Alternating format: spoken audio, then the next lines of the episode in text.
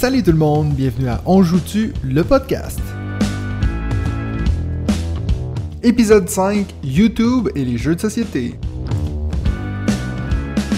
Salut tout le monde, bienvenue au cinquième épisode de notre podcast On joue-tu. Cette semaine, j'ai un invité très spécial, mais avant de l'introduire, je veux faire un petit retour sur le podcast de la semaine passée parce qu'on a reçu beaucoup de réponses euh, à la question de la semaine. La question de la semaine, je vous la rappelle, c'était comment vous vous y prenez pour apprendre un jeu. Donc, sur la page Facebook, on a eu beaucoup de commentaires, donc je vais vite les passer. On va commencer avec Jessie Morin qui dit C'est perdant pour moi, seulement le livret de règles. Quand je regarde une vidéo, ça me permet de comprendre le jeu en gros et de pouvoir mieux comprendre les règles. Les livres de règles et moi, c'est difficile, il faut s'apprivoiser. Et même des fois, rester accroché à une vidéo de règles, c'est difficile. Sacré TDAH.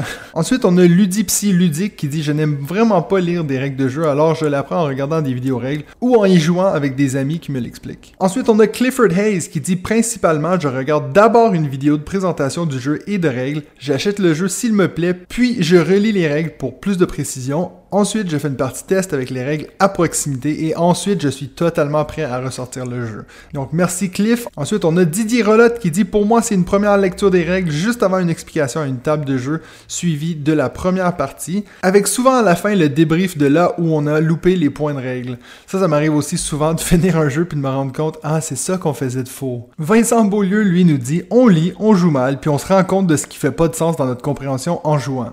C'est une bonne stratégie, ça. Thomas Cardinal nous dit Je regarde tes vidéos en priorité, ensuite je vois si je peux le tester s'il me plaît. Donc merci pour euh, ta fidélité envers mes vidéos explicatives. Thomas Cardinal. Ensuite, on a Yann Descombats qui dit Je commence par lire intégralement le livret de règles avec le matériel sous les yeux pour tout bien identifier. Puis, je vais regarder une vidéo des règles pour être sûr d'en avoir rien loupé. Enfin, si j'ai le temps, je simule une partie avant de devoir expliquer les règles aux autres joueurs. Guillaume Tribou nous dit la plupart du temps, avant d'acheter un jeu, c'est soit qu'une vidéo m'a interpellé, du coup j'essaie d'avoir la règle en PDF pour savoir si réellement il est fait pour moi, Soit je l'ai testé à l'association ou chez un ou une pote et la règle m'a été expliquée, grosso modo, je lis la règle. Guillaume Tribou nous a aussi partagé sa surprise ludique. Il dit Fort, le jeu de deck building, son thème et ses illustrations me vendaient pas du rêve, mais pendant que je jouais, je l'ai trouvé plutôt sympa et assez différent pour avoir envie de me le procurer. Ensuite, on a mon ami Nat Nat, donc un de mes amis qui est en ce moment aux Seychelles. Je sais pas pourquoi il a pris le temps de me répondre. Il dit Je vais chez mon pote Mathieu et il explique à tout le monde. Il n'y a pas plus simple, donc euh, Nathan qui se sert de moi et de ma générosité pour expliquer les règles de jeu. Donc j'espère que tu vas te prendre un gros coup de soleil pour ça, Nathan. Mon oncle Jeff dit J'adore lire les règles, je ne regarde pas beaucoup de vidéos car j'ai l'impression que ça divulgâche les punches du jeu. Et puis il y a le divulgâche entre parenthèses. Donc je crois que ça c'est un petit pic à notre ami David qui disait qu'il trouvait ça très drôle comme mot. Ensuite on a Guillaume Bierry qui dit j'ai un frère qui s'y connaît pas mal en jeux de société, alors je lui laisse trouver les bons et il me les explique ensuite. Donc ça c'était mon frère. Merci Guillaume pour ton commentaire. On a reçu deux réponses par courriel. Donc la première est de Benjamin Coquille. Alors, il nous dit que sa surprise ludique, c'est le jeu Subterra, un jeu 100% coop où l'on doit survivre dans une mission de spéléologie et échapper à des monstres. Tout le dilemme, c'est de devoir se séparer pour explorer plus vite, mais au risque de ne plus pouvoir se défendre face aux créatures. C'est le premier jeu où j'ai vraiment ressenti des émotions avec un jet de dés. Et ma seconde surprise ludique, je dirais viticulture. La thématique ne m'attirait pas plus que ça, et au final, on se prend tellement au jeu avec les saisonniers, la visite du vignoble, etc., que l'on imagine difficilement ce jeu sans le thème. Donc, merci beaucoup, Benjamin. Et puis, bien sûr, fidèle au poste, comme à chaque semaine, on a notre fameuse réponse de Olivier Parent. Il nous dit, pour répondre à la question de comment j'explique les règles, en fait, je vais lire les règles attentivement et je vais, si besoin, regarder une vidéo règle. S'il y a quelque chose que je ne comprends vraiment pas. Ensuite, dépendamment du groupe de personnes, je vais adapter mon explication. Ce que je trouve le plus dur des fois, c'est garder l'attention des gens. Donc, des fois, j'essaie d'être comique et rentrer des petites blagues dans mon explication. Je vais visualiser mon propos avec des exemples, par exemple, sortir et montrer les types de cartes disponibles, et je m'assure que les gens comprennent bien, et j'invite tous les joueurs à me poser des questions sur des points qu'ils ne comprennent pas, ou seulement qu'ils désirent plus de précision sur un point. Ils peuvent même me couper la parole pour me poser une question. C'est pas mal ma façon d'expliquer les jeux et habituellement je suis plutôt bon. En tout cas, c'est ce que les gens disent. Le copain de mon frère parle seulement chinois et anglais, donc des fois il m'arrive de devoir faire une double explication en même temps, soit en anglais et en français. Ça, je trouve ça dur. Ça, je peux te comprendre. C'est vrai que des fois, quand on n'a pas tout le monde qui parle la même langue autour d'une table, c'est pas toujours facile. Donc, merci beaucoup à tout le monde qui a pris le temps de répondre à nos questions. On adore avoir toutes vos réponses. On les lit, on se les partage, on les commente. Donc, Continuez à le faire. Cette semaine encore, la question de la semaine sera sur la page Facebook, donc n'hésitez pas à y répondre en grand nombre. Je voulais aussi revenir sur une petite chose que j'ai dit la semaine passée, que je m'en suis voulu toute la semaine. Euh, quand on a parlé de Seven Wonders Architect, j'ai dit que j'avais parlé avec Yellow, et puis c'est pas du tout Yellow qui produit ça, c'est Repose Production, donc je m'excuse à toute l'équipe qui aurait pu entendre cette erreur de ma part. Seven Wonders Architect, tout comme tous les jeux de Seven Wonders, sont produits par Repose Productions. Alors maintenant, je vais, euh, je vais faire rentrer mon invité surprise, comme je vous avais dit. C'est mon ami David, mais pas celui que vous connaissez. C'est Monsieur Professeur Board Game lui-même. Comment ça va, David? Ça va bien, toi? Très bien, merci d'avoir accepté mon invitation de, de te lever tôt pour euh, croiser l'océan comme ça. ça me fait plaisir de faire des, petites, des belles collaborations avec toi. Ouais, c'est la deuxième fois maintenant qu'on travaille ensemble. Bon, on travaille ensemble. On avait fait une petite vidéo ensemble euh, cet été quand tu m'avais invité chez toi, puis tu m'avais fait un, un gros barbecue à la, à la québécoise. Hein? C'était très très gentil de ta part. Merci encore. ça me fait plaisir. Content d'avoir rencontré en personne pendant tes vacances puis d'avoir pu jouer avec toi surtout. C'est, drôle parce que le, jeu, ça, ça nous unit avec plein de gens par Internet qu'on qu'on n'a jamais vu, qu'on ne connaît pas, qu'on n'a jamais rencontré. Puis le fait de rencontrer quelqu'un qu'on a connu sur les Internets, c'est toujours le fun. Ouais, c'est super intéressant, surtout quelqu'un qui, tu sais, tu fais déjà ce que moi j'aspire à faire, d'avoir une grande chaîne YouTube et tout, donc c'était intéressant de voir quelqu'un un peu dans le même milieu, euh, puis surtout, ben, c'était encore plus intéressant de te battre à Clank, qui est ton jeu préféré, ça j'ai adoré.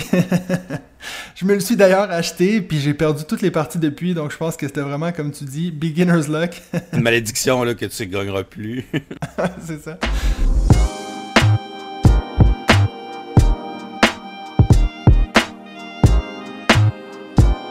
Alors, comme d'habitude, on va commencer avec notre premier segment qui sont nos découvertes de la semaine. Donc, je pense que tu as préparé des petites découvertes de ton côté. Quelle est ta première découverte de la semaine, David? Écoute, hier, on a joué une partie de Ankh, les dieux d'Égypte. C'est un gros jeu Kickstarter de, de Cool Mini or Not qui est arrivé dernièrement, que j'avais supporté. Puis euh, moi, pour ceux qui ne le savent pas, je ne suis pas un gros fan des jeux Kickstarter. J'en achète peut-être euh, deux, trois par année. Là. Je dirais que trois, c'est à peu ah près ma moyenne. Fait que oui, j'ai surveillé les projets, mais souvent, euh, c'est plus quand ils vont arriver en magasin que ceux qui m'intéressent vraiment, je vais aller les chercher ou je vais mhm. juste contacter les éditeurs euh, pour avoir les jeux. Mais tu sais que moi, je vais supporter, c'est quand même rare. Fait que lui, c'en était un que j'avais supporté, euh, je me souviens plus si c'est en 2019 ou... Moi, je pense en 2019, que ça a quand même pris un certain temps. Donc, euh, c'est un jeu qui est, euh, qui est bizarre, euh, qui est dur à décrire en fait. Quand on le regarde sur une table, on pense tout de suite que c'est un gros jeu de guerre avec plein de figurines sur le plateau, puis euh, on va s'attaquer. Ben, c'est ce qu'on pense tous, mais c'est vraiment pas ça au final. Puis je sais pas si tu as déjà joué à Blood Rage ou à Rising Sun. Non. mais je connais Blood Rage, mais non. Qui sont dans le fond les deux jeux de la, de, la trilogie mythologique de, de Simon. Dans le mhm. fond, Blood Rage, c'était dans la mythologie nordique, Rising Sun dans la mythologie japonaise. On, est avec Ankh dans la mythologie égyptienne. Puis les jeux ont quand même tous des similarités. Donc, c'est tous des jeux qui ont l'air d'être des jeux de, de dude on the map, là, de, de, guerre avec plein de monde sur le plateau. Mais c'est trois jeux qui ont un feeling vraiment différent. C'est vraiment des jeux qui vont mixer le côté euro avec le côté améritrash. C'est vraiment des, des hybrides là, purs et durs.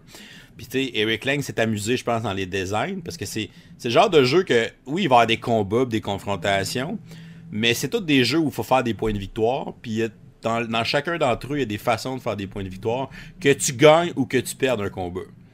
Fait que la finalité de gagner un combat, elle n'est pas euh, nécessaire dans ce jeu-là. Tu peux faire autant de points, sinon plus, des fois en le perdant. Mhm. Si tu as réussi à jouer les bonnes cartes, si tu as positionné tes, unités aux bons endroits. Fait que c'est vraiment des jeux de, de timing, des jeux un peu un peu de gestion, puis qui ont presque l'air des fois des jeux abstraits. Donc je me positionne à ces endroits-là, puis là quand je vais jouer telle carte dans le combat, ben là ça va me faire gagner des points, puis là si mes gars meurent, je vais jouer telle autre carte qui va me faire que je vais gagner des points pareils. Fait que c'est vraiment du timing, de la planification. Puis Hank, a un système d'action vraiment simple. Dans le fond, tu as, quatre actions dans le jeu, puis à ton tour, tu vas en faire deux des quatre. Tu peux déplacer tes figurines, tu peux invoquer des nouvelles figurines, tu peux gagner des fidèles, qui est dans le fond de l'argent dans le jeu, si on veut. Ou tu peux débarrer des pouvoirs de Hank pour justement ajouter des pouvoirs à ton dieu pour euh, parfaire ta stratégie. Tu as le choix entre plusieurs pouvoirs euh, que tu peux prendre pour chacun des niveaux. Puis en gros, c'est juste ça le système d'action. Mais les actions sont sur des pistes. Puis quand tu vas arriver au bout d'une piste d'action, tu vas déclencher un événement. La subtilité du jeu, elle est vraiment dans, les événements. Tu as des événements pour prendre le contrôle de différents monuments qui sont sur le plateau. On a des, des temples, des, des obélisques et on a des pyramides, évidemment, en Égypte. et, euh, Pas le choix. Et voilà, donc, euh, et finalement, on a aussi des événements de conflit qui sont vraiment le cœur du jeu. C'est là qu'il va y avoir les espèces de confrontations. Puis c'est là aussi qu'on va avoir les opportunités de marquer des points. C'est les seuls moments où on peut faire des points dans le jeu, c'est dans les phases de conflit. Puis là, dans le fond, le plateau est divisé en plusieurs zones qui sont numérotées. Fait qu'on va vraiment exécuter les conflits en ordre numérique. Fait que dans la zone 1, on, fait, on règle le conflit qui est là. Ensuite, dans la zone 2, la zone 3, etc. Puis le plateau va avoir de plus en plus de zones, plus la partie va avancer, parce qu'il va aussi avoir des événements pour scinder des zones en deux, puis en créer des nouvelles. Euh, fait qu'il y a aussi une petite subtilité avec ça. Puis dans le fond, un combat, c'est assez simple à ce jeu-là chaque unité sur le plateau vaut 1 de combat. Même ton espèce de gros dieu, ta méga figurine, elle vaut 1 de combat au début. Il y a des pouvoirs qui fait que tu peux être un peu plus fort, mais tu n'es pas obligé de les prendre nécessairement dans la partie. Puis dans le fond, on va chacun jouer une carte de combat face cachée. Puis tout le monde a les mêmes 7 cartes de combat dans sa main. Fait que tu sais à peu près ce que l'autre peut essayer de jouer, puis c'est quoi les possibilités selon comment il est positionné. Ah, je pense qu'il va essayer de jouer telle carte, moi je vais jouer celle-là, je vais avoir plus de combats, je vais gagner le combat. Fait que bref, on va chacun jouer une carte, on va la révéler et on va appliquer ensuite euh, les effets des cartes. Il y a des effets, euh, des cartes qui peuvent te permettre justement de construire des bâtiments, t'as des cartes qui peuvent euh, lancer une espèce d'enchère pour résister à un fléau de l'Égypte qui va tuer toutes les figurines qui sont dans cette zone-là. Puis une fois que ça c'est réglé, ben là on va regarder dans cette zone-là qui a la majorité de chacun des monuments. Fait qui a la majorité des, des temples, qui a la majorité des obélisques, qui a la majorité des pyramides. Puis chaque joueur qui contrôle une majorité va marquer un point. Fait que ça, c'est déjà une façon de faire des points. Et après ça, on va régler le combat. Donc, le joueur qui a la plus haute valeur de combat, avec ses figurines plus la valeur de sa carte, va gagner le combat. Va gagner aussi un point. Et là, toutes les autres figurines des autres joueurs dans cette zone-là vont mourir. Fait qu'il va les retirer du plateau. Sauf les figurines des dieux. Parce que les dieux, évidemment, sont immortels, donc ne peuvent pas mourir. Et ils vont toujours rester sur le plateau. Fait que ça, c'est quand même quelque chose, un petit feeling épique de dire, OK, je vais aller mettre mon dieu dans cette zone-là, je sais qu'il ne mourra pas. Puis là, je pourrais déclencher un fléau, parce que de toute façon, moi, je m'en fous, il peut pas mourir. Fait que, quoi de le fun euh, de, jouer un dieu, puis de, de le sentir qu'il y a vraiment une puissance en état immortel. Dans ce genre de jeu-là, ça fait quand même une bonne différence. Mm-hmm. Puis en gros, c'est pas mal ça le jeu. J'ai pas mal tout décrit ce qui peut se passer. C'est juste que plus la avance, plus il va avoir de zones différentes, plus on va construire de monuments, fait que les majorités vont donner plus de points, il y aura plus de conflits, et ça va faire un effet boule de neige. Puis ça, c'est donc ça, c'est la version Kickstarter que tu as reçue, là, ou c'est celle dans le magasin? J'ai la version Kickstarter. Euh, je pense qu'elle part encore en magasin. Ça devrait tarter, par exemple. Puis la version Kickstarter, évidemment, t'as des les monuments, les pyramides, les obélisques, les temples, c'est des bâtiments en 3D. quand, quand tu contrôles, tu vas mettre ton petit jeton dedans, c'est super cute. Ça a vraiment une présence, puis euh, c'est sur la table, tu vois ça, tu es comme, ok, j'ai le goût de jouer, là, ça a l'air vraiment, ouais, vraiment hot. Là. Ben, justement, pendant que tu en parlais, je vais aller regarder des photos, puis c'est vrai que je viens d'avoir cette sensation-là de me dire, ouh, j'ai envie de jouer. puis ils ont, ils ont fait de quoi d'assez audacieux dans ce jeu-là, puis c'est comme le un peu que les gens sont, sont mitigés par rapport à ça. Puis qui fait peut-être que ce jeu-là, on en parle un peu moins parce que, dans le fond, il y, a un mécanisme de rattrapage dans le jeu. Si tu joues à 3 et plus, donc 3, 4 ou 5, au, au 3 5e de la partie, dans le fond, il va y avoir une fusion entre deux joueurs. Uh-huh. Le dieu qui a le moins de points à ce moment-là va être éliminé, donc il va disparaître de l'Égypte. On va retirer toutes ses figurines, tous ses bâtiments vont être détruits parce qu'on va saccager ses affaires. C'est un dieu qui n'existe plus. Puis là, après, il va fusionner avec l'avant-dernier dans, les points de victoire. Fait qu'ils vont mettre en commun toutes leurs affaires. Ils vont être un super dieu. Fait qu'ils vont avoir les pouvoirs des deux dieux combinés ensemble. Fait mais tu sais, ça ça fonctionne bien dans certaines parties, puis dans d'autres moins. C'est vraiment quelque chose de très situationnel. Comme la partie d'hier qu'on a joué, moi j'ai fusionné avec LP. Puis on était quand même assez en retard sur l'autre joueur. Puis quand on a fusionné, on, a quand même pris l'avantage de, ce que ça nous a donné. Puis comment on était positionné dans le jeu. Puis on a réussi à remonter puis à gagner la partie. Puis on a gagné genre par un point. C'était vraiment une ah, partie super serrée. Fait que dans notre partie, ça faisait du sens que la fusion se, fasse. Puis ça nous a permis de revenir. Mais dans certaines parties, des fois, si le joueur en dernier est trop en arrière, ben là, l'avant-dernier va vraiment reculer. Fait que ça va quasiment scraper sa game à lui aussi. Ouais, c'est clair. Puis là, le dernier va peut-être se sentir moins impliqué dans le jeu aussi. Fait que bref, ça, ça peut faire des feelings un peu bizarres quand t'es justement le dieu qui est oublié puis qu'on enlève. Mais c'était quelque chose d'audacieux. Ça, ça marche dans certaines parties, ça marchera pas dans d'autres. Mais c'est une règle qui fait partie du jeu. C'est sûr qu'on pourrait l'enlever. Et puis il y a même un scénario dans le jeu, là, parce qu'on a un livre de scénario qui est dans le fond un, c'est des placements différents du plateau au début de la partie. Mhm. Des fois, il y a des petites règles optionnelles euh, qui sont ajoutées dans les scénarios. Puis il y a un scénario qui ne fait pas la fusion, mais qui va ajouter d'autres petites règles autour. Fait que si t'aimes vraiment pas la fusion, mais tu peux jouer avec ce scénario-là pareil, puis euh, avoir du fun avec le jeu. Ouais.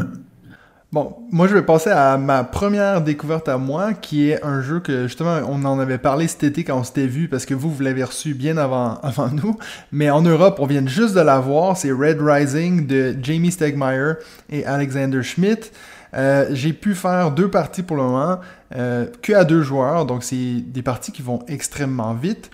Euh, donc pour ceux qui connaissent pas ce jeu, euh, c'est un jeu de Stonemaier Games qui est une grosse boîte de jeux. Hein. Maintenant, ils font. Euh, c'est ceux qui, eux qui ont fait euh, Wingspan, Scythe, Tapestry, Viticulture. Donc, c'est des jeux très connus. La présentation de ce jeu-là est encore une fois très belle. Même la, juste la, couverture, il y a des gens qui sont venus chez moi la semaine passée puis qui ont dit Ouh, c'est quoi ça Même si c'est pas des fans de jeu. Donc là-dessus, c'est ça, avec toutes les couleurs. Moi, j'ai d'ailleurs, parce que c'est basé sur un, livre, une série de livres de science-fiction qui s'appelle aussi Red Rising. J'avais commencé à lire le premier livre. Euh, J'en suis au trois quarts du livre. C'est pas vraiment ce que je préfère euh, lire, mais euh, c'est intéressant en fait tout ce système de c'est un peu un, futur où les gens sont classés par couleur. Un peu, il y a des, grosses, euh, grosses ressemblances au racisme euh, dans notre, notre, vie à nous, mais vraiment, donc les rouges, c'est le plus bas de l'échelle, et puis les, les gold, c'est ceux qui sont en haut, c'est les dieux presque. Et puis donc c'est pour ça que ça s'appelle Red Rising, c'est que les rouges sont en train de révolter. Donc euh, le jeu de cartes, ben le jeu pardon, c'est un jeu de cartes de gestion de cartes, je dirais, parce que c'est vraiment essayer de gérer les cartes que tu as dans ta main pour arriver au meilleur combo à la fin de la partie. Parce que à la fin, les points que tu vas faire, c'est simplement avec les cartes qui te restent en main. Donc des fois, ça te force à prendre des décisions de est-ce que je joue cette carte-là pour appliquer son effet ou est-ce que je la garde pour la fin de la partie pour faire mes points.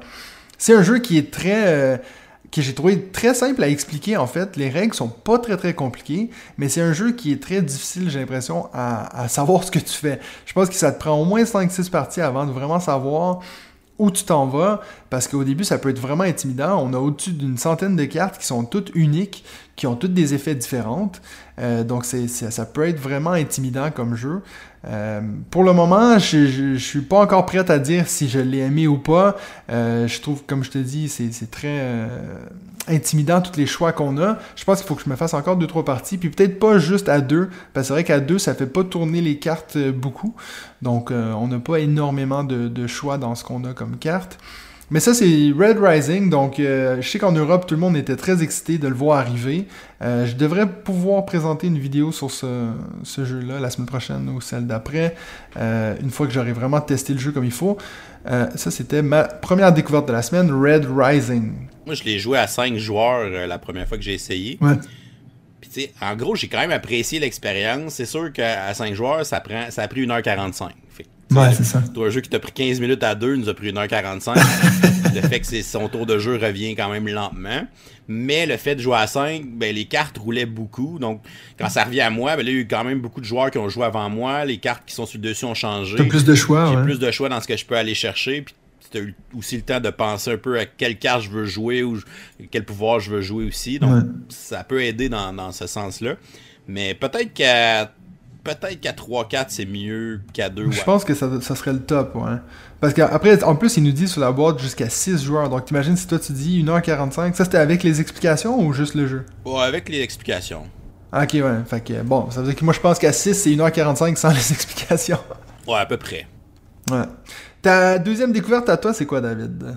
J'ai joué au jeu qui s'appelle Les Sombres Royaumes de Valeria, qui est le mhm. nouvel, euh, nouveau jeu dans le fond dans la série Valeria. Je sais pas si tu connais un peu cette série-là.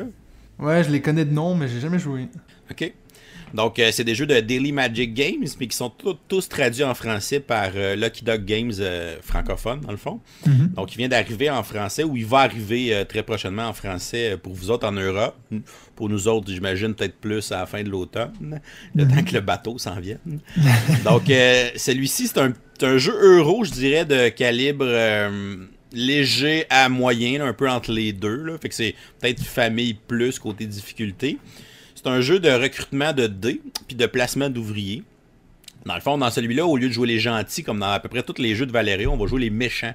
Fait qu'on joue des monstres. On va jouer euh, soit des gobelins, des orques, des gargouilles, des morts vivants. Donc, on va vraiment jouer les, méchants. Puis on va essayer de monter une armée puis de faire des plans militaires pour attaquer le royaume de Valéria. Puis dans le fond, les, troupes qu'on va recruter vont être représentées par des dés, donc les dés de différentes couleurs. Et les dés vont avoir des valeurs aussi de combat et des valeurs de réduction. Fait que dans le fond, à ton tour, c'est super simple. Tu vas te déplacer, tu as un ouvrier dans ce jeu-là. Fait que tu vas aller déplacer ton ouvrier pour aller dans un des cinq sanctuaires pour aller recruter les dés. Tu vas te choisir un dé qui est là et après tu vas, appliquer le pouvoir du sanctuaire. Donc il y en a qui peuvent te faire gagner de l'or, gagner de la magie qui sont les, les ressources que tu peux utiliser dans le jeu. Tu peux recruter des cartes de champions tu as des champions qui ont des pouvoirs instantanés. Quand tu vas recruter la carte, tu vas activer son pouvoir immédiatement. Tu as des champions qui ont des pouvoirs euh, permanents, qui vont rester tout au long de la partie, qui vont te donner des bonus à certains endroits. Et tu as des champions qui sont des, euh, des scorings de fin de partie. Fait que tu vas essayer d'orienter un peu ta partie selon ce que tu vas choisir. Et tu vas aussi pouvoir aller recruter des cartes de, stratagèmes, qui sont les espèces d'objectifs, si on veut, qu'on va essayer de faire dans le jeu. Puis pour faire une carte stratagème, on doit revenir avec notre ouvrier sur notre plateau personnel pour l'activer. Puis dans le fond, ça va nous coûter un certain nombre de dés de certaines couleurs. Des façons de les manipuler un peu les couleurs et les résultats des dés avec les ressources qu'on peut dépenser. Puis après ça, on va calculer la valeur militaire de, des dés qu'on a choisi pour faire le stratagème. Puis selon le total, par rapport à notre influence, on va marquer un certain nombre de points selon une petite euh, charte. Fait qu'on va marquer des points avec ça. Et ça va nous permettre de débarrer un emplacement sur notre plateau personnel. Dans le fond, on a 10 emplacements qui sont verrouillés, qui ont des jetons dessus au début de la partie. Puis à chaque fois que tu vas faire une carte de stratagème, tu vas en retirer un de ces jetons-là. Fait que tu vas mhm. débarrer un emplacement, ton plateau va être donné de plus en plus efficace. Ça peut nous faire penser à un jeu comme Side, par exemple, que à force de débarrer des trucs, ben, ton plateau est meilleur. Puis ces jetons-là, tu vas pas les placer sur un deuxième plateau qui est une espèce de carte militaire avec des, emplacements. Puis chaque emplacement va te donner des bonus aussi. Et tu vas aussi avoir des bonus de chaînage sur ce deuxième plateau-là. Fait que bref, c'est un, un petit jeu qui va se déclencher des petits combos qui sont intéressants. Puis comme tous les jeux dans la série Valeria, ce que j'aime beaucoup, ben probablement c'est le visuel. C'est, c'est l'artiste Demiko qui euh, fait tous les jeux de cette série-là. C'est l'artiste qui a fait euh, notamment euh, toute les, la série de la mer du Nord, les royaumes de l'Ouest. Ah, je me disais justement, j'ai regardé des photos puis ça me faisait exactement penser à ça. C'est exactement lui, donc j'adore le visuel qu'il fait dans les jeux. Je trouve que ça donne vraiment vie à, ce genre d'univers-là un peu médiéval, fantastique, si mhm. on veut. Donc ça, j'adore. Puis le fait aussi qu'ils utilisent une iconographie qui est commune dans tous leurs jeux. Fait que si tu as déjà joué à un jeu dans la série Valeria, ben je sais que cette icône-là, ça veut dire la magie. Je sais que cette icône-là, ça veut dire les points de victoire. Je sais que celui-là, c'est l'art. Je sais que ça, c'est gagner telle affaire. Fait que tu sais, tu connais déjà le trois quarts des icônes, même si tu n'as pas joué au jeu. Fait que ça, je trouve ça brillant pour justement que les gens veulent revenir euh, dans leur univers avec ce, ce petit feeling-là. Fait que très sympathique comme jeu à long terme, je te dirais, c'est peut-être un jeu qu'après quelques parties, tu vas sentir que tu as fait le tour. Fait que tu vas peut-être avoir besoin de son extension euh, rapidement. Il y en a une qui existe qui contient quatre modules de jeu. fait que ça, peut euh, varier un petit peu tes parties si euh, tu tannes un petit peu rapidement. Ouais, c'est drôle parce qu'en fait, je, me, je, me, souviens maintenant que je l'ai vu. il y a deux semaines, j'étais au festival de jeux à Vichy. Et puis, en regardant le plateau de jeu, je, je me souviens de l'avoir vu là-bas. Puis je pense qu'il y avait aussi l'extension qui était avec. Mais c'est vrai que ça, c'est tous des jeux que j'ai pas, j'ai pas encore. Euh, j'ai l'impression que c'est tellement un gros univers que j'ai de la misère à embarquer. Je saurais pas par quel jeu commencer. J'ai le même problème avec euh, la mer du Nord et les royaumes de l'Ouest. Euh, j'ai chez moi les piliers de la mer du Nord, puis j'ai pas encore joué. Il est sur ma pile de la honte. C'est un bon choix de commencer par lui. dans cette trilogie-là, honnêtement, c'est pas mal le seul à jouer. Les deux autres sont pas mal moins bons, surtout le premier, là, celui que tu construis des bateaux. C'est assez ordinaire comme jeu. Les explorateurs de la mer du Nord est quand même intéressant. C'est un petit jeu de, de pick-up and deliver. Tu te promènes, tu vas chercher du bétail, tu ramènes ça. Tu vas euh, des, des, petits euh, avant-postes sur la carte.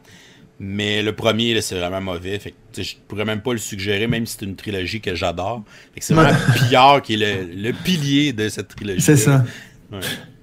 Et puis, ben, moi, je vais enchaîner avec ma deuxième découverte, qui est aussi un jeu que j'ai découvert à Vichy. Euh, mon, mon, autre ami David, qui a fait le podcast avec moi la semaine passée, il était sûr que j'allais en, passer en parler la semaine passée, mais je vous en parle maintenant. C'est It's a Wonderful Kingdom, donc la suite de It's a Wonderful World. Euh, moi qui étais un grand, grand fan de It's a Wonderful World, le jeu que j'ai le plus joué euh, l'année passée. Donc depuis que je, prends en note les, les, parties que je fais, c'est It's a Wonderful World que j'ai le plus joué, en grande partie parce que ma femme est fan de ce jeu. Mais euh, It's a Wonderful Kingdom, donc qui est la suite, et puis qui est une suite qui est que deux joueurs. Donc ça c'est quelque chose qui m'a vraiment intéressé vu que de toute façon je jouais presque majoritairement toutes mes parties à deux avec ma femme. Donc là, on est vraiment en mode confrontation. On a deux royaumes qui veulent, euh, qui veulent s'attaquer, qui veulent prendre, euh, qui veulent devenir les rois de, de ce royaume. C'est assez, euh, c'est pas très original comme thématique, mais voilà. Et puis, euh, ce qui est génial avec ce jeu-là, c'est qu'ils ont vraiment tout changé la mécanique de draft ils ont un nouvel euh, système qui s'appelle le split and euh, comment ils, disent split and deliver quelque chose comme ça. Ça veut dire en gros on commence avec 8 cartes les deux joueurs et puis euh, à notre tour on va décider d'en mettre d'en poser une soit d'un côté du, du, plateau ou de l'autre, ce qui veut dire que l'autre joueur à son tour aura le choix entre prendre tous les cartes d'un côté du plateau ou prendre tous ceux de l'autre côté. Ça veut dire que tu peux te ramasser à prendre beaucoup plus de cartes d'un côté que de l'autre, mais des fois on peut mettre des cartes face cachée qui peuvent potentiellement être un piège. Donc, il y a toute cette mécanique de dire est-ce que je prends le risque de prendre plus de cartes ou est-ce que je, je, vais juste prendre celle qui est face ouverte? Parce que peut-être aussi que c'est un bluff que mon adversaire fait parce que lui, il veut cette carte-là. Parce qu'il ne peut pas garder les cartes qu'il a en main, il est obligé de les drafter des deux côtés du plateau. Donc c'est super ingénieux, j'avais jamais vu ça dans un autre jeu, et puis vraiment, euh, ça fait que as plein de petites décisions, ça ajoute du bluff au jeu qu'on n'avait pas nécessairement dans le premier. Puis pour ceux qui aiment pas le bluff, c'est pas un gros élément qui va ruiner euh, le jeu. Et puis, bon, moi, je l'ai testé vraiment en vitesse parce que euh, il y avait qu'une copie et puis j'étais un peu pressé. Donc, euh, je peux pas vous parler de tous les différents modules qu'il y a dans le jeu parce qu'en plus, si vous avez pris la version Kickstarter, il y a plein de petits modules qui ont ajouté, donc on peut avoir des menaces, on peut avoir des chanceliers, euh, et puis ça, ça va tout changer votre, euh, votre façon de jouer. Dans mon cas, moi j'ai juste testé la, la, module menace, qui est en fait d'avoir des cartes pièges qui vont euh, ruiner la partie de ton adversaire. Par exemple, moi j'avais un piège qui faisait que il produisait une ressource de moins à chaque tour. donc c'est Vraiment, j'ai adoré ce jeu, j'ai adoré l'expérience. Je suis super content de l'avoir backé sur Kickstarter. Il devrait arriver avant la fin de l'année, donc ça c'est une bonne nouvelle. Euh, il y a encore ce même système de production de ressources, donc euh, il y a encore des petites choses qui, ont gardé de It's a Wonderful World. Euh, on a encore une fois, on va produire d'une ressource à l'autre qui va t'aider à, euh, construire de plus en plus de cartes. On a aussi des points pour les majorités et tout ça. Donc c'est une, nouvelle façon de jouer à It's a Wonderful World, surtout si vous êtes des, des gens qui jouent à deux joueurs. Alors c'est sûr que vous allez être attiré, je pense, par la la nouvelle version It's a Wonderful Kingdom. Je sais pas si vous, vous allez le recevoir aussi bientôt. Euh... souvent, ça arrive un peu plus tard, là, surtout la version française, souvent c'est un peu plus long, parce qu'évidemment, elle va arriver d'Europe. Ouais. Mais je trouve ça brillant que les auteurs, surtout pour, pour des jeux de draft comme ça, qui réussissent à penser à une twist à deux joueurs, parce que, tu sais, du draft traditionnel à deux, ça perd un peu de sa saveur, je trouve. Ah, mais totalement. Fait que là, le fait de le faire d'une façon originale, euh, avec les, les, piles de cartes de chaque côté, les cartes cachées mm -hmm. ouvertes, je trouve que c'est vraiment brillant. Puis ça me fait un peu penser à Seven Wonders Duel, dans le sens que, ouais.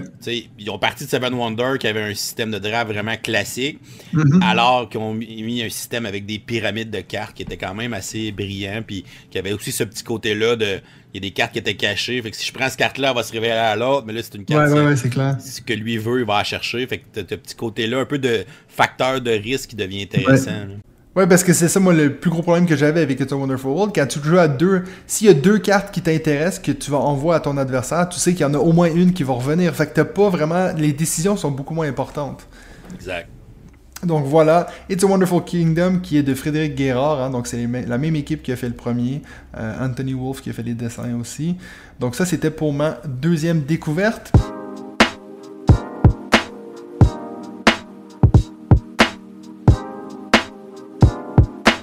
On va passer maintenant au deuxième segment. Donc, j'ai décidé de donner comme thème à ce, podcast YouTube et les jeux de société parce que bien sûr, on a un invité euh, euh, spécial ici qui est aussi YouTuber comme moi.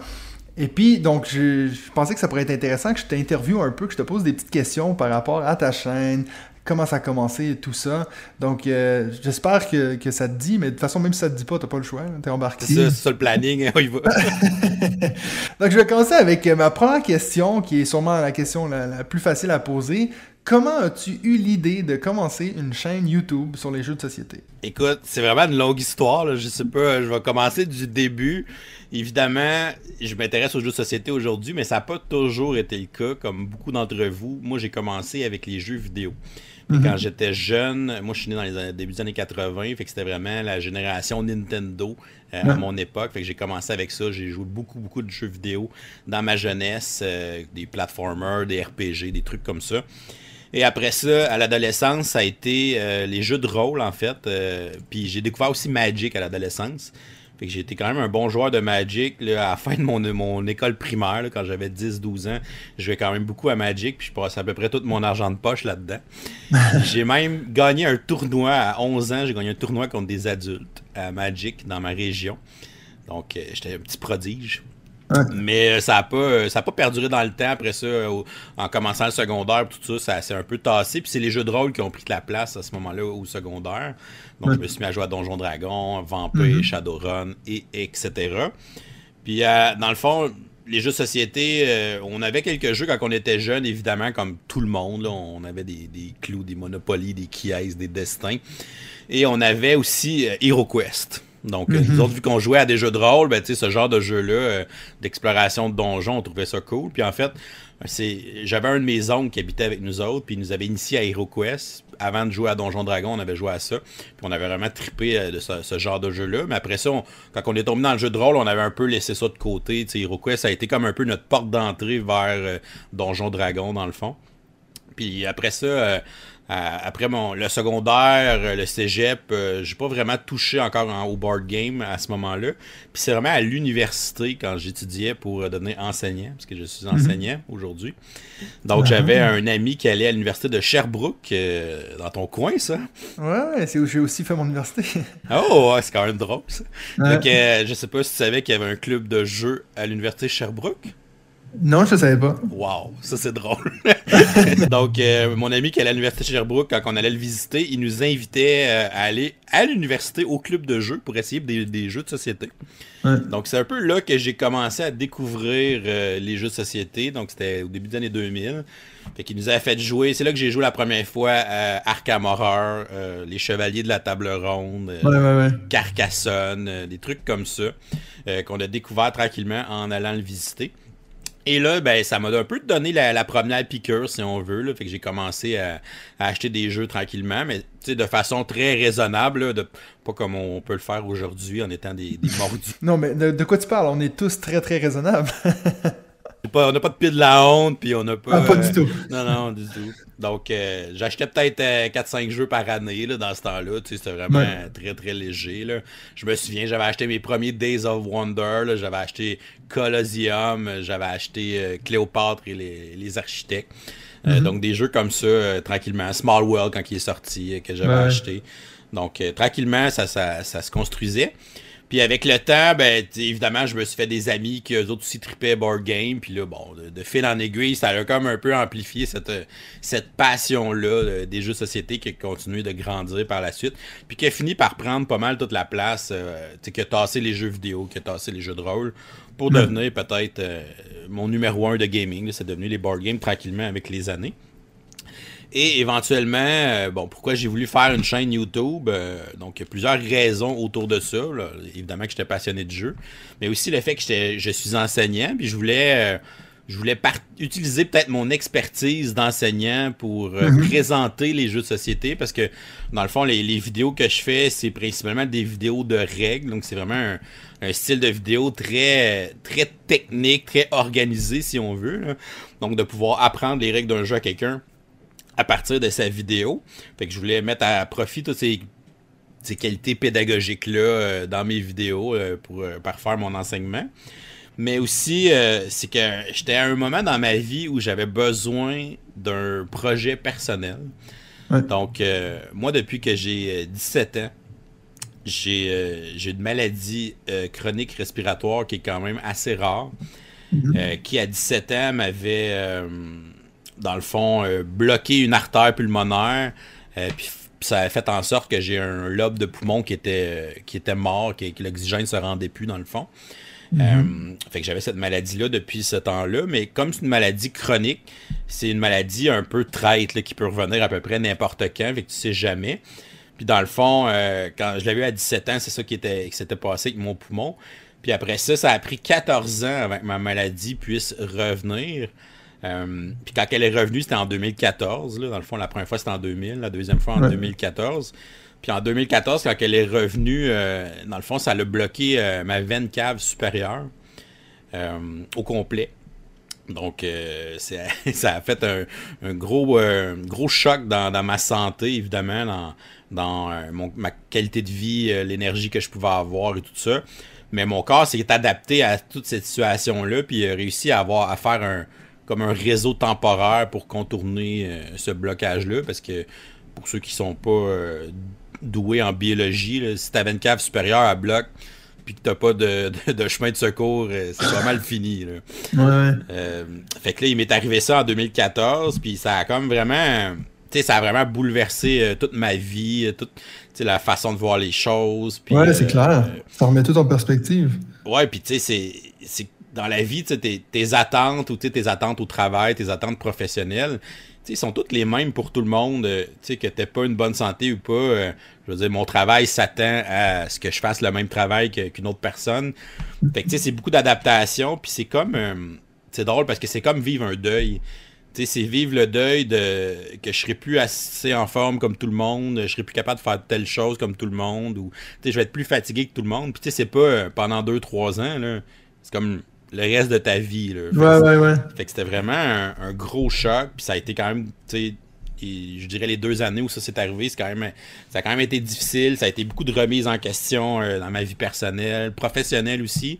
Est-ce que je vais être capable de réenseigner une année complète? Est-ce que je vais être capable, tu sais, de, tu le sais, c'est un métier qui est exigeant physiquement, même si c'est un métier de tête, c'est un métier que si t'es pas en forme physiquement, tu vas vraiment t'épuiser puis euh, tu vas être au bout c'était beaucoup de questionnements par rapport à ça.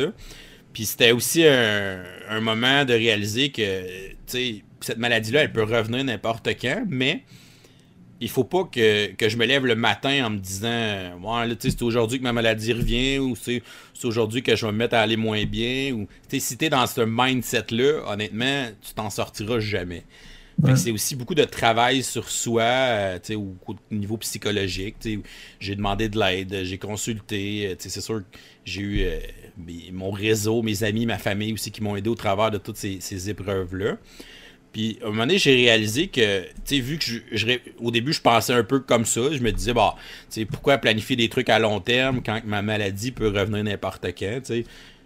Puis là, à un moment donné, tu réalises que, ouais, tu faut que je me sorte de ça, puis que je je, me focus sur d'autres choses parce que maintenant, tu remonteras jamais la pente, puis tu vas toujours être euh, déprimé puis là-dedans. Fait que dans le fond, euh, je me suis rendu compte que j'avais plus aucun projet à long terme à cause que je pensais comme ça. Et là, je me suis dit, il me faut un projet à long terme. Il me faut quelque chose là, pour justement mettre mon énergie dedans, là, puis focuser, quelque chose de positif, un projet que je vais construire, puis que justement je vais pouvoir me lancer là-dedans, puis d'être content d'avoir mon projet à moi, plutôt que de me dire qu'à chaque jour, euh, ouais, c'est aujourd'hui que ma maladie revient. Puis euh, j'ai mis deux projets sur la table à ce moment-là pour essayer de, me sortir de ça. Le premier projet, c'était un voyage. J'ai fait un road trip. Euh, jusqu'à Los Angeles. Le classique. Ouais, fait que j'ai fait le tour des États-Unis en trois semaines. En 21 jours, on est allé à Los Angeles, aller-retour. Euh, en passant par euh, Nouvelle-Orléans. Fait qu'on est parti du nord au sud directement jusqu'à Nouvelle-Orléans. Puis après ça, descend en ouest jusqu'à Los Angeles. Là, on a vraiment mhm. traversé au complet. Pas mal de routes, ça. Et c'est pas mal de kilométrage. Et puis, euh, à la fois, j'ai un ami qui habite à Los Angeles, qui travaille pour Activision, qui travaille sur, oh! sur Call of Duty d'ailleurs. Fait qu'on est allé loger chez lui à Los Angeles. Fait que ça, c'était le premier voyage. Puis c'était. Je suis pas quelqu'un qui a beaucoup voyagé dans sa vie. J'ai d'ailleurs jamais pris l'avion encore. Fait que je suis pas allé en Europe encore. Pas encore. Puis, tu sais, ce projet-là m'a fait sortir de ma zone de confort. Puis, tu sais, solidement, là. Tu sais, les premières journées, euh, tu sais, j'avais tellement de stress, puis tout ça, que tu sais, je, je, voulais pas euh, laisser mon ami conduire. J'étais comme trop stressé, il y avait trop d'affaires. Puis, tu sais, je conduisais comme 10-12 heures dans la même journée. Puis, j'étais comme trop stressé. Puis là, tu sais, après 2-3 jours, t'es comme, qu'est-ce qu'on est en train de faire? Tu sais, je me sens pas bien. Pourquoi on revient pas? puis, finalement, tu sais, j'ai perduré là-dedans. Puis, à un moment donné, tu sais, ça, ça casse un peu. Puis, je pense que ça a fait du bien de me sortir de ma zone de confort. Puis, de de voir que je suis capable de faire d'autres choses puis de voir d'autres choses. Fait que ça a été. C'est aussi ça a été quand même un, point important, je dirais, dans, ce tournant-là. Puis évidemment, ben là, on y arrive. Hein, mon deuxième projet euh, que je voulais mettre sur la table, c'était de faire une chaîne YouTube de jeux de société. Ben, ça, c'était il y a combien de temps? Là? On parle de. Là, on parle de. Ça, je te parle, c'est 2014. Là, fait que ça fait sept ans.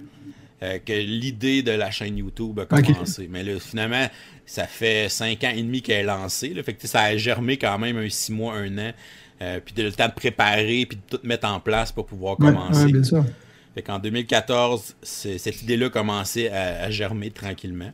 Puis évidemment, ben, j'étais un fan de plein de, de, chaînes de jeux de société dans ce temps-là. Surtout du, de l'anglophone, parce qu'il n'y avait pas beaucoup de francophones en 2014.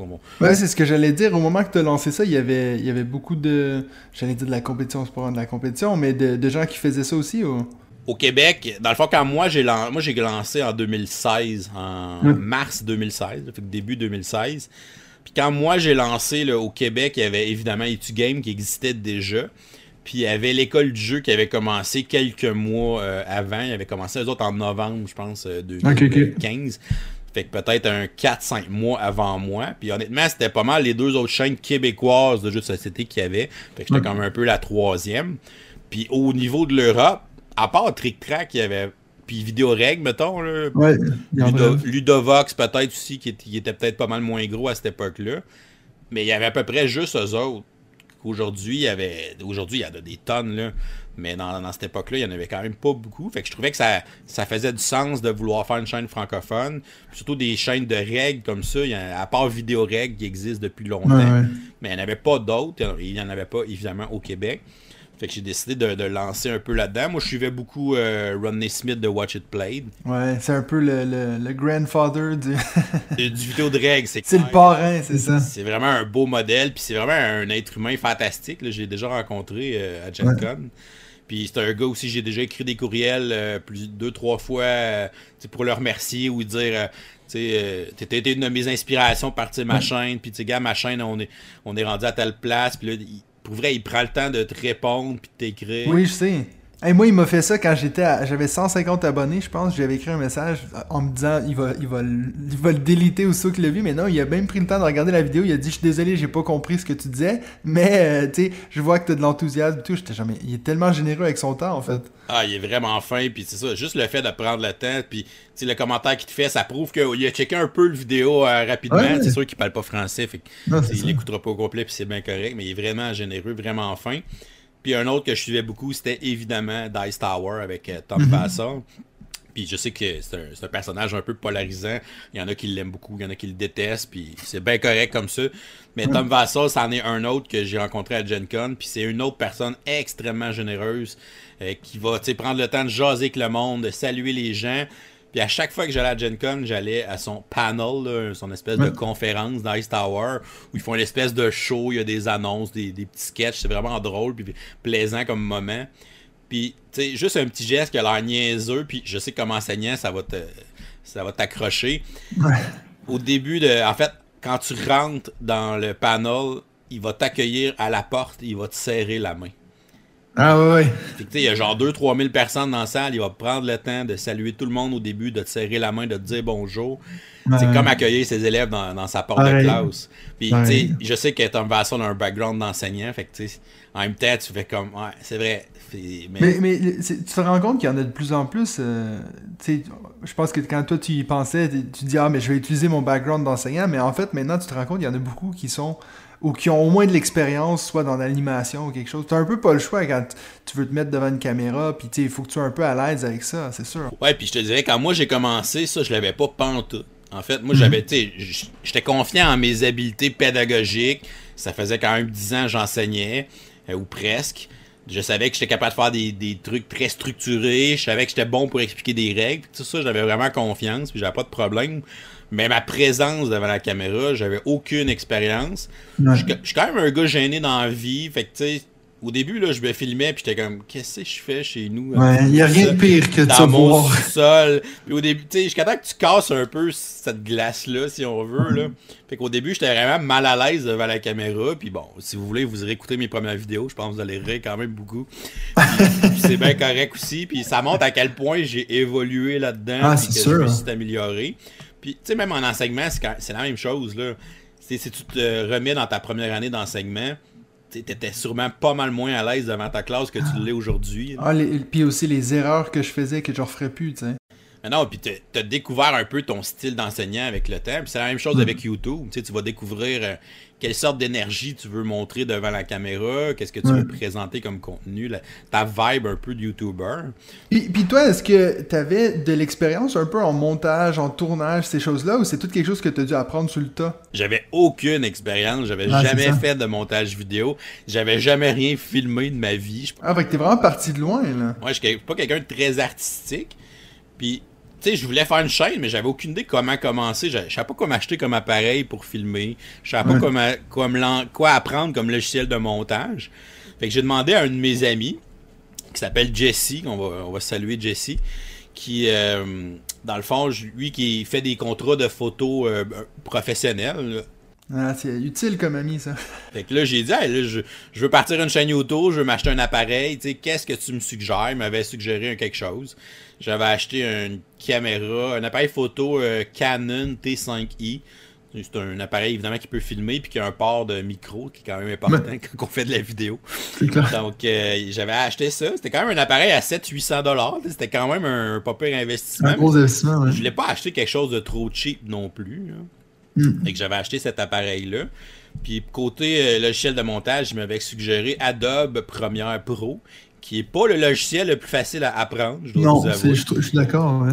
Mais c'est un logiciel que tu peux à peu près tout faire. J'ai regardé beaucoup de tutoriels YouTube pour apprendre à monter des vidéos YouTube. Ouais, c'est clair. c'est méta.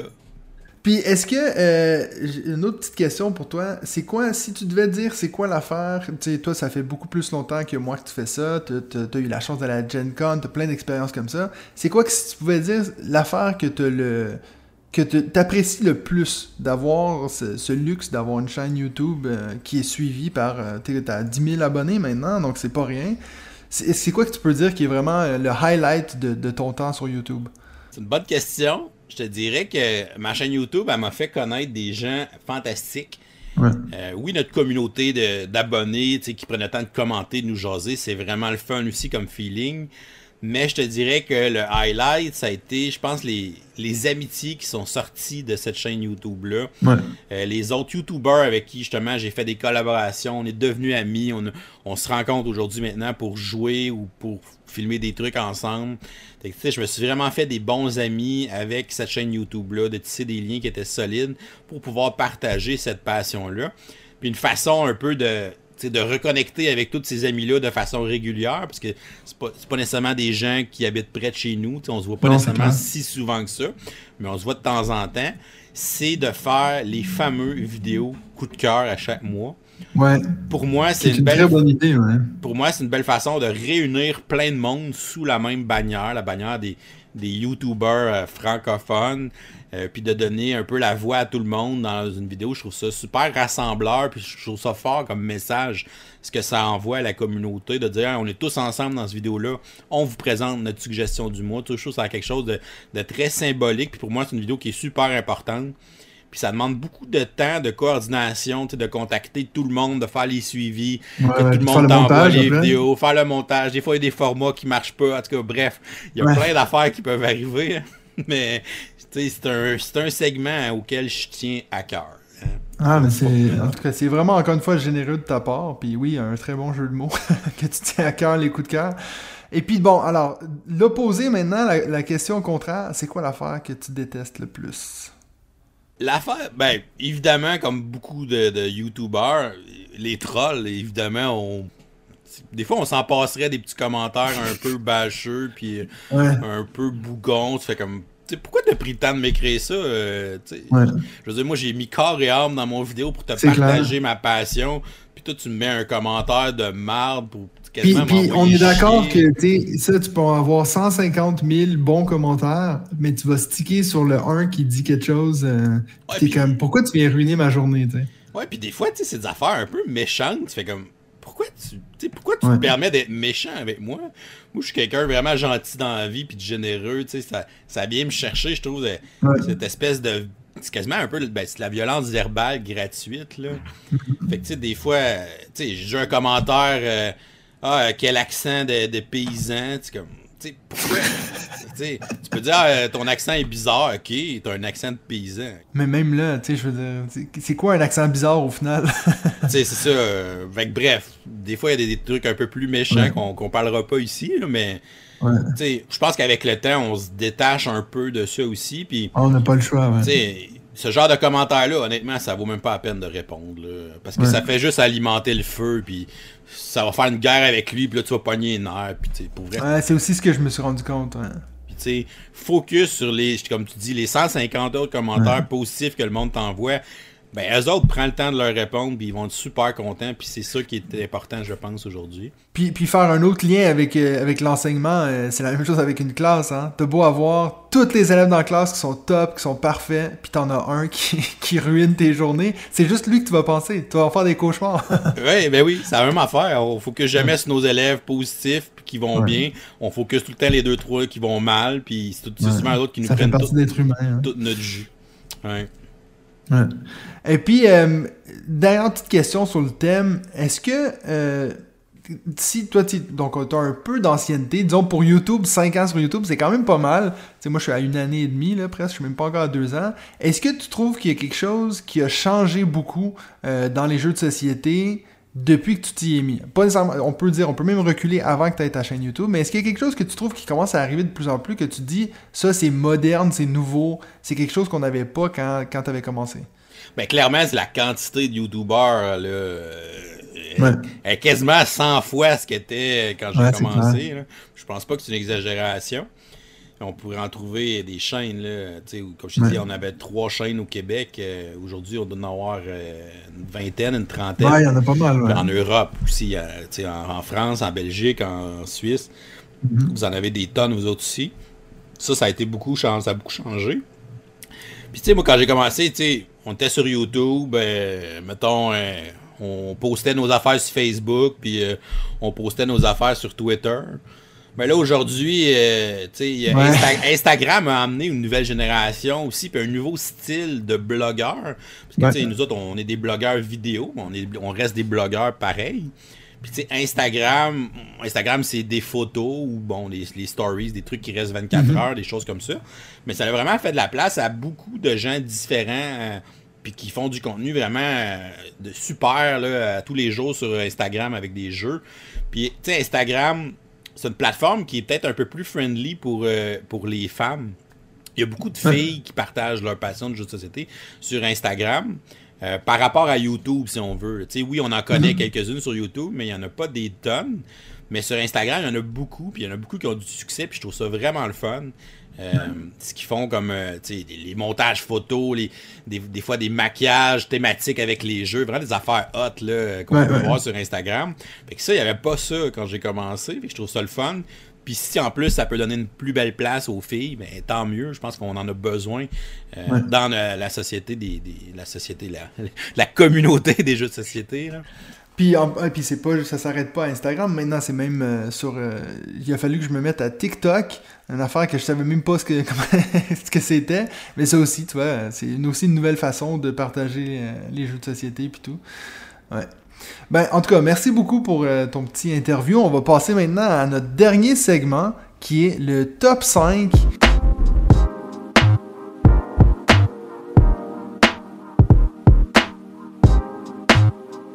Euh, donc à chaque semaine, on fait un petit top 5 sur une thématique. Je me suis dit ça pourrait être intéressant vu que maintenant je vis en Suisse puis que toi tu vis au Québec. Ça serait intéressant de faire un top 5 jeux de chez nous.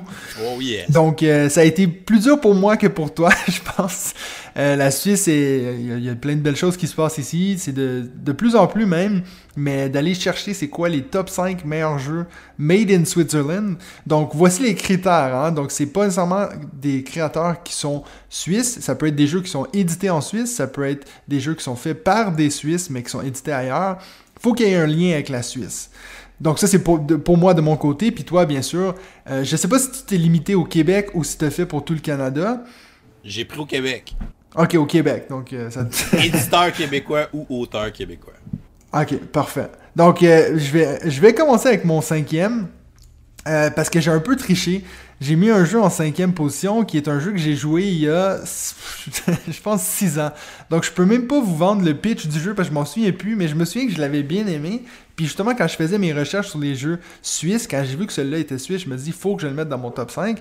Puis même, ça m'a donné envie d'y retourner. Donc, c'est Jamaica, qui est un jeu de Sébastien Pochon. Sébastien Pochon, c'est un peu notre, euh, notre superstar en, Suisse. Vous allez revoir son nom apparaître. Notre Bruno Catala euh, suisse. C'est ça, c'est notre Bruno Catala à nous. Donc, Sébastien Pochon qui a fait Jamaica. Je peux pas vraiment vous en dire plus parce que, comme j'ai dit, je m'en souviens plus trop. Mais je sais qu'il y avait une thématique de pirate. C'était un peu une genre de course, non? Euh, c'est un jeu d'action simultané. On va chacun jouer une carte puis on va révéler, puis là, ça va pouvoir faire avancer notre bateau, pour attaquer les autres, euh, etc. Ouais, c'est ça.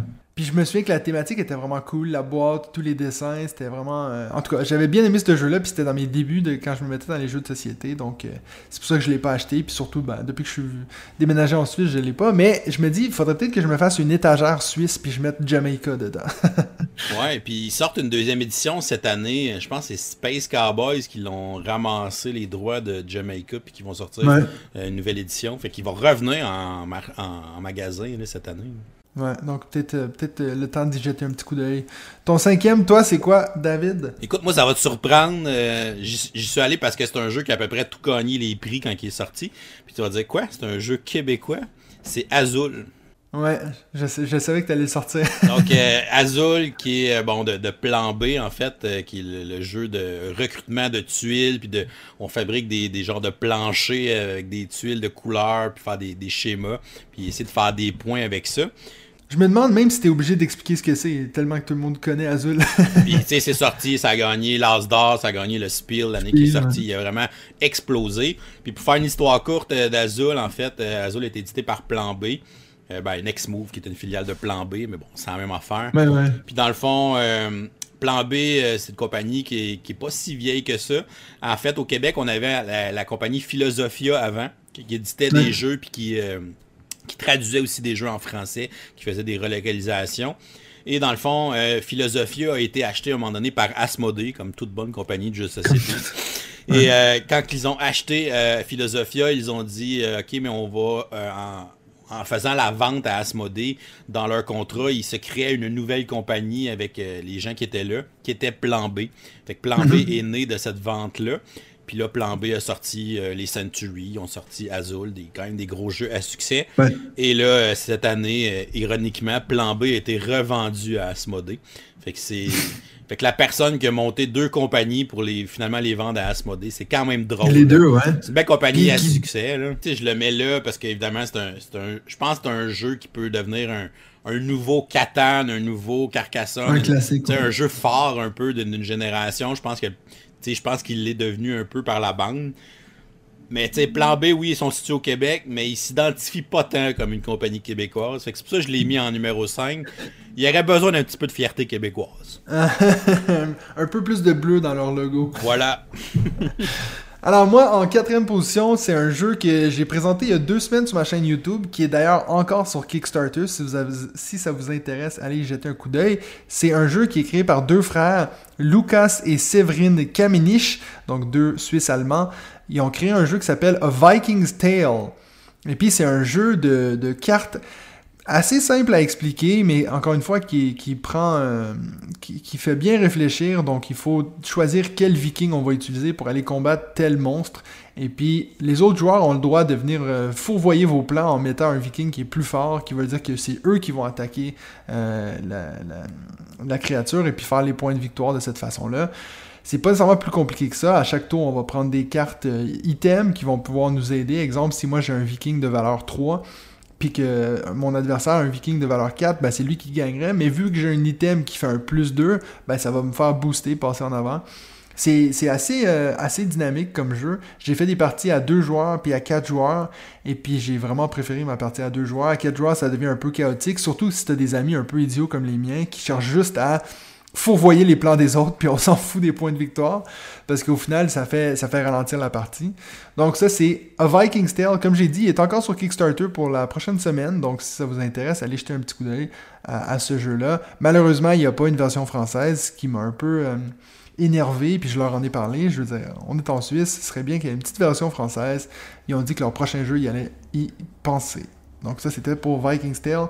Ton numéro 4 Numéro 4, j'ai avec un beau succès québécois des dernières années qui a passé par Kickstarter. Une petite compagnie que quelqu'un a lancée par lui-même, qui a designé le jeu, designé les, illustrations et qui a géré une campagne Kickstarter euh, uh-huh. de façon solo. Je sais, je vois ce que, où tu t'en vas. je vais avec Dino Oblivion. qui est dans le fond le deuxième jeu de Jean-François Gauthier qui avait fait Goblivion, euh, je pense deux ans avant celui-là. Donc, euh, Dino Oblivion, c'est un jeu duel ou un jeu solo, donc un mode solo à l'intérieur. C'est un jeu de deck building. On va construire notre deck qui représente notre tribu d'hommes des cavernes et de femmes des cavernes. Parce que les, euh, les cartes ont des sexes dans ce jeu-là.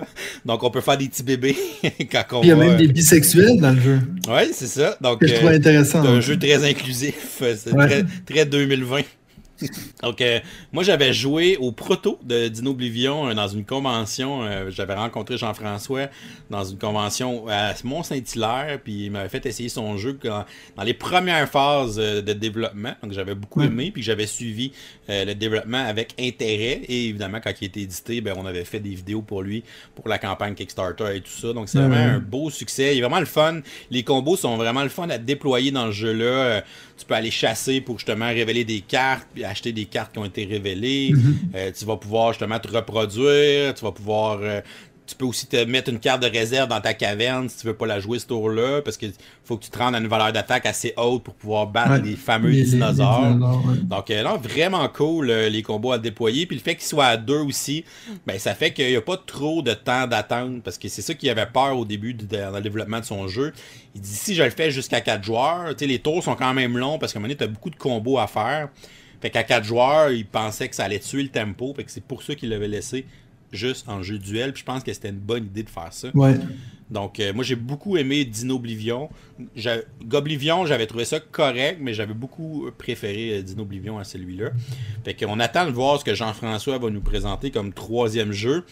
Cette semaine, en fin de semaine, il est à une convention à Québec il amène son nouveau proto. Fait que j'ai pas encore trop d'informations sur son prochain jeu, mais hein.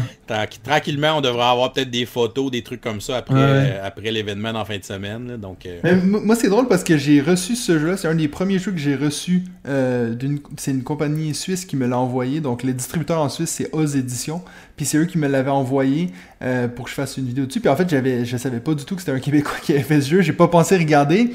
Puis c'est lui qui m'a contacté par après. Puis j'ai fait, oh mon dieu, en fait, c'est un jeu québécois. Puis il envoie ça aux Québécois en Suisse pour faire la vidéo dessus, Non, Jean-François, qui, après, il m'a fait des vidéos puis euh, pour m'expliquer. J'avais fait deux, trois erreurs dans ma vidéo règle. Et puis non, il est aussi très généreux avec son temps. Donc, une salutation à, Jean-François qui, je sais, qui des fois regarde mes vidéos puis mes podcasts. Donc, si tu nous écoutes, salut, mon ami. Yes. Alors, mon numéro 3, c'est aussi un jeu que j'ai joué il y a longtemps. Euh, ça s'appelle Blast. C'est un jeu qui. Euh, un petit jeu de cartes. Donc, ça, s'écrit BLA, c'est un 5 qui fait le S du, Blast, si jamais ça, vous dit quelque chose. C'est un jeu qui est fait par deux gars de Lausanne. Donc, c'est vraiment. Euh, c'est de chez moi. Jérôme Armangol et puis David Grand-Guillaume. C'est donc c'est un jeu de cartes. Ça, la première fois que j'ai joué à ça, ça m'a fait penser à un jeu de cartes que je jouais avec ma grand-mère qui s'appelle le Golf. Puis c'était en gros, euh, on va retourner certaines cartes. Donc on a, disons, 8 cartes devant nous. Puis on va en retourner certaines qui vont euh, avoir une valeur en numéro. Puis en plus de ça, ils vont avoir des, des, des habiletés, des, des, des choses qui vont chaîner comme ça. Et puis le but, c'est qu'à la fin de la manche, c'est toi qui ailles le plus petit score total sur toutes tes cartes, disons. Donc ça, c'est euh, Blast. C'est encore, peut-être que je dis des bêtises, mais je suis presque sûr que c'est comme ça qu'on joue. Il aurait peut-être fallu que je re-regarde, mais euh, c'est ce que je me souviens. Puis moi, je l'ai acheté d'ailleurs récemment, euh, ce jeu-là. les illustrations sur ce jeu-là sont incroyables. ils ont ce qu'ils ont fait, c'est qu'ils ont décidé de faire comme euh, des mix entre deux personnages connus. Donc, exemple, un personnage qui a les cheveux à Donald Trump et puis euh, la face à Batman, des choses comme ça. Donc, les illustrations sont toujours super intéressantes à voir. Puis en plus de ça, dans le petit jeu, c'est un petit jeu de cartes euh, qui coûte pas cher. Il y a même une extension dedans. Donc, il y a plein de façons de jouer à ce jeu-là. Je l'avais trouvé super intéressant. Il faudrait d'ailleurs que je m'y remette. donc, ça, c'était Blast, mon numéro 3. Mon numéro 3, moi, je vais aller avec un jeu qui a été vraiment un très beau succès comme jeu québécois dans les deux dernières années. Je vais aller avec Zombie Teens Evolution ou Zombie Kids Evolution, celui que vous ah, préférez. Je savais pas que c'était québécois. C'est des jeux en fait édités par le Scorpion Masqué, qui est euh, probablement un des plus gros éditeurs euh, de jeux au Québec. Mais c'est un éditeur de jeux qui est vraiment spécialisé dans le jeu de party ou des jeux peut-être un peu plus familiaux. Fait que ça reste des mhm. jeux légers, mais ils ont vraiment su se démarquer dans ce créneau-là au cours des années. Ça fait 15 ans que ça existe, le Scorpion masqué, qui ont été rachetés cette année par Hachette, euh, Hachette euh, Jeux et euh, Randolph. Mais bref, le Scorpion masqué qui a fait vraiment d'excellents titres. Et pourquoi Zombie Teens? Ben, premièrement, c'est un jeu legacy pour la famille, ce qui est assez rare en partant. Assez original, ouais. Ouais, donc c'est un jeu évolutif. On va débarrer des enveloppes, on va coller des collants, on va gagner des pouvoirs avec nos personnages, on va cocher des trucs. Euh, c'est un jeu où on va combattre des zombies dans le fond au début, dans le, dans le Zombie Kids, l'école est envahie par des, des zombies. C'est les profs qui deviennent des zombies. C'est quand même drôle. Et puis, on se déplace dans les différentes classes, puis on, va essayer de gagner comme ça.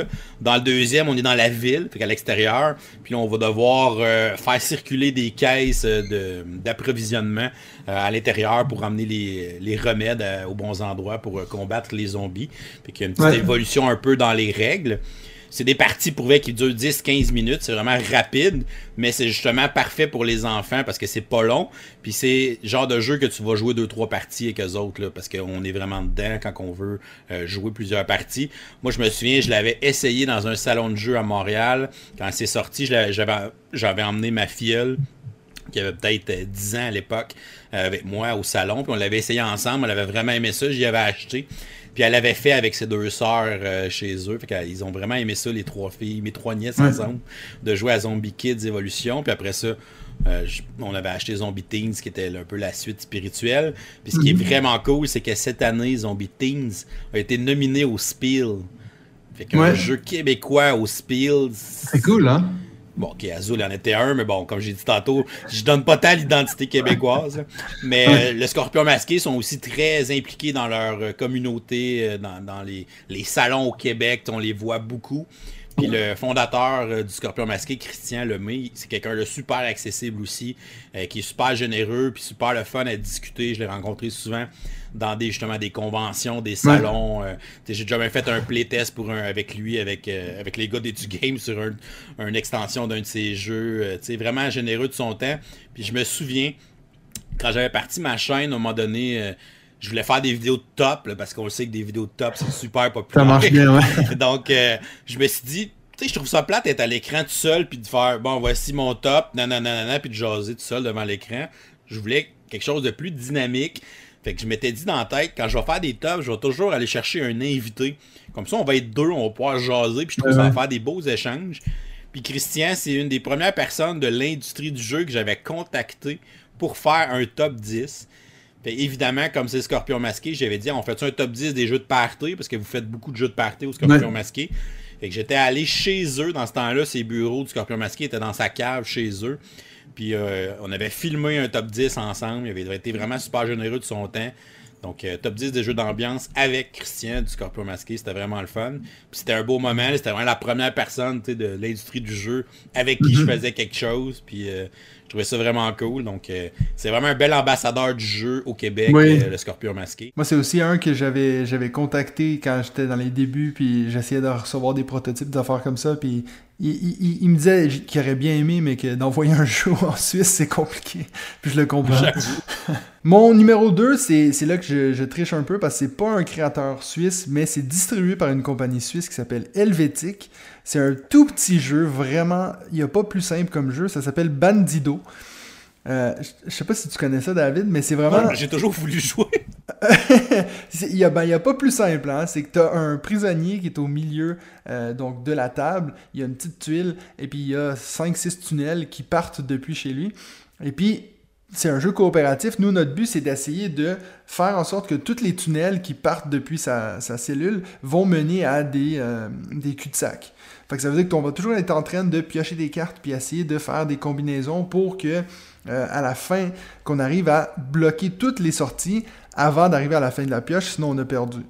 C'est aussi simple que ça. Ils ont fait une deuxième édition qui s'appelle Bandida, où c'est une Bandida et pas un Bandido qui, faut, essayer de sortir. Ils ont des, euh, des petits éléments modulables en plus mais c'est des petits jeux euh, d'ambiance, ouais, pas vraiment d'ambiance, mais des petits jeux que tu peux jouer à plusieurs, et puis euh, t'expliques les règles en deux minutes. Puis pour le moment, j'ai joué avec des gens qui ont toujours trouvé ça assez le fun. On va pas faire 14 parties de suite, mais une ou deux parties comme ça en début de soirée. Un très bon filler, Bandido, donc qui est fait par Martin Nedergaard Andersen, donc euh, pas du tout un nom suisse, mais voilà. Mais j'ai toujours voulu l'essayer, ce jeu-là. Je trouvais que ça avait l'air le fun. je trouvais le visuel cute aussi. Ouais. C'est une compagnie en fait qui fait tous leurs jeux dans des petites boîtes comme ça. Fait c'est toujours des, des, tout petits jeux que tu peux amener un peu partout. Souvent avec ces petits jeux-là, ils sont pas toujours top, mais en tout cas celui-là, je le trouve, il, est bien réussi en tout cas. Puis c'est un, franchement, je pense que c'est un qui, c'est leur meilleur vendeur et puis c'est un jeu qui fait assez de succès dans le monde. Donc voilà. Mon numéro 2, j'y vais aussi avec un autre beau succès québécois euh, que j'avais eu la chance d'essayer le proto aussi dans un salon. C'est le jeu euh, Quattle de Synapse Games qui est designé par Étienne Dubois Roy et Pascal Brassard, qui en fait sont des auteurs de la rive sud de Montréal qui habitent à peine à une demi-heure de chez nous. Donc, euh, je les avais rencontrés eux autres aussi euh, dans, le même événement, en fait, que, j'avais essayé d'Inoblivion. J'avais essayé deux protos cette journée-là. Puis moi, j'ai ça, essayer des protos. Fait que ça vous donne une idée que c'est des protos qui m'intéressaient à la base. Ouais, ouais, ouais. Faut que j'ai pris mon temps pour les essayer. Puis dans le fond, c'est un jeu où on va construire des serpents cérémoniaux aztèques. Donc, on va aller drafter des blocs euh, de couleurs qui représentent des morceaux de corps ou les têtes ou les queues des serpents. Et après ça, on va assembler ces morceaux-là pour faire des serpents. Puis ce qu'on va faire, c'est qu'on va drafter des cartes d'objectifs. Fait que les objectifs, c'est comme des des schémas de couleurs. Exemple, un noir, jaune, noir, jaune. Fait que si je réussis à faire cette séquence-là dans mon serpent, je vais faire tant de points. Si je réussis à faire cette séquence-là deux fois dans mon serpent, je vais faire deux fois les points. Fait que tu vas essayer de prendre des objectifs qui sont euh, complémentaires, si on veut, pour monter tes serpents et essayer de scorer le plus de points. Au début, ils voulaient se lancer sur Kickstarter, comme à peu près tous les auteurs euh, qui ont jamais été édités veulent le faire parce qu'on sait que c'est pas évident de trouver un éditeur pour éditer ton jeu. Finalement, ils sont allés à un moment donné dans un espèce de speed dating d'éditeur prototype. Puis finalement, euh, Synapse Games, qui commençait euh, à, se lancer dans l'édition à ce moment-là, ont, été euh, charmés par leur prototype et ont dit Ok, on va vous éditer. Et euh, à ce moment-là, ben, ils n'ont pas eu besoin de faire un Kickstarter. Puis ils ont vraiment donné un beau visuel au jeu. L'artiste qu'ils ont mhm. pris, c'est Silly Jelly. Donc elle fait vraiment des belles illustrations. C'est très coloré. Ça a vraiment donné vie à leur jeu. Le matériel est vraiment hot. C'est vraiment des petites pièces qui s'emboîtent les unes dans les autres. C'est vraiment une belle production. C'est vraiment un jeu qui est le fun. C'est très casse-tête comme jeu, mais euh, très intéressant. Donc, euh, Quator, qui a vraiment aussi connu un beau succès à l'international, devrait être disponible dans ton coin, d'après moi. Là. Ouais, j'en ai jamais entendu parler. Donc, euh, non, vraiment cool comme jeu québécois. Fait auteur et éditeur québécois pour celui-là.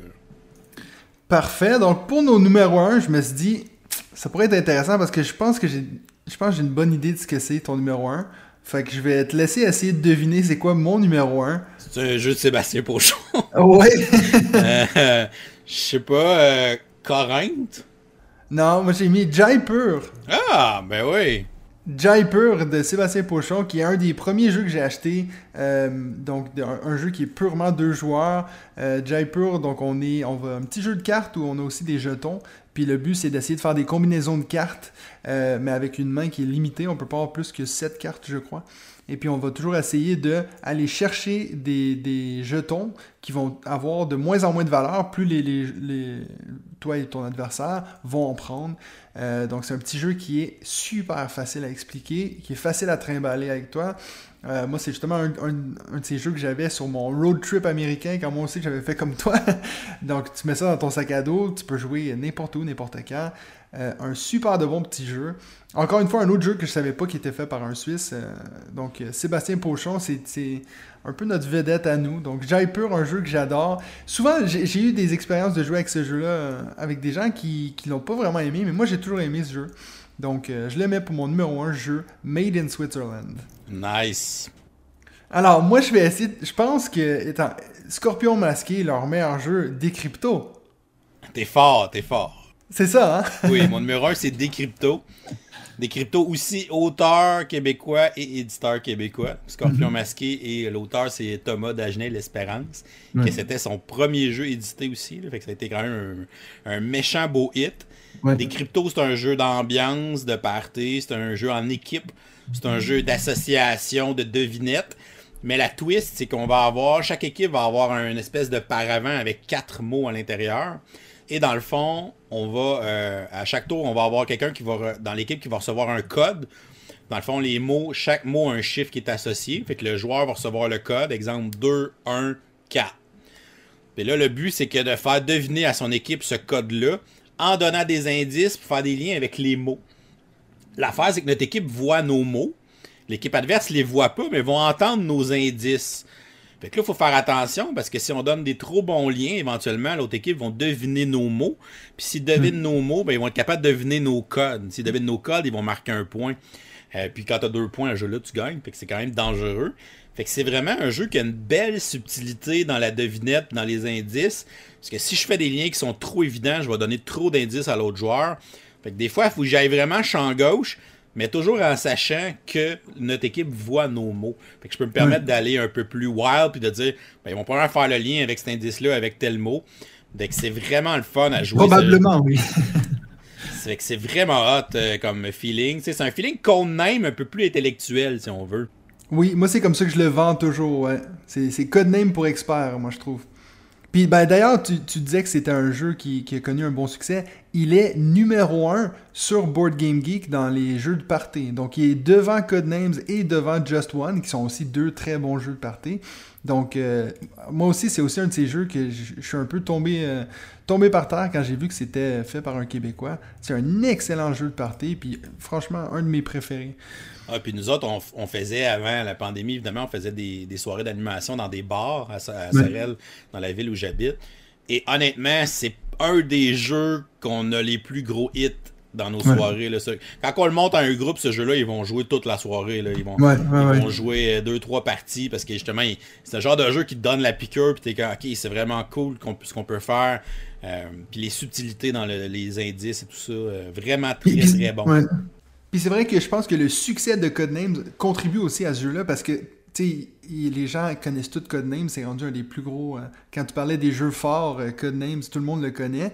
Ben, ça rajoute. Une nouvelle façon de jouer à une mécanique qu'on aime. Tout le monde aime ça, Codenames, mais il y en a plein qui en ont plein le casque, comme c'est un peu mon cas.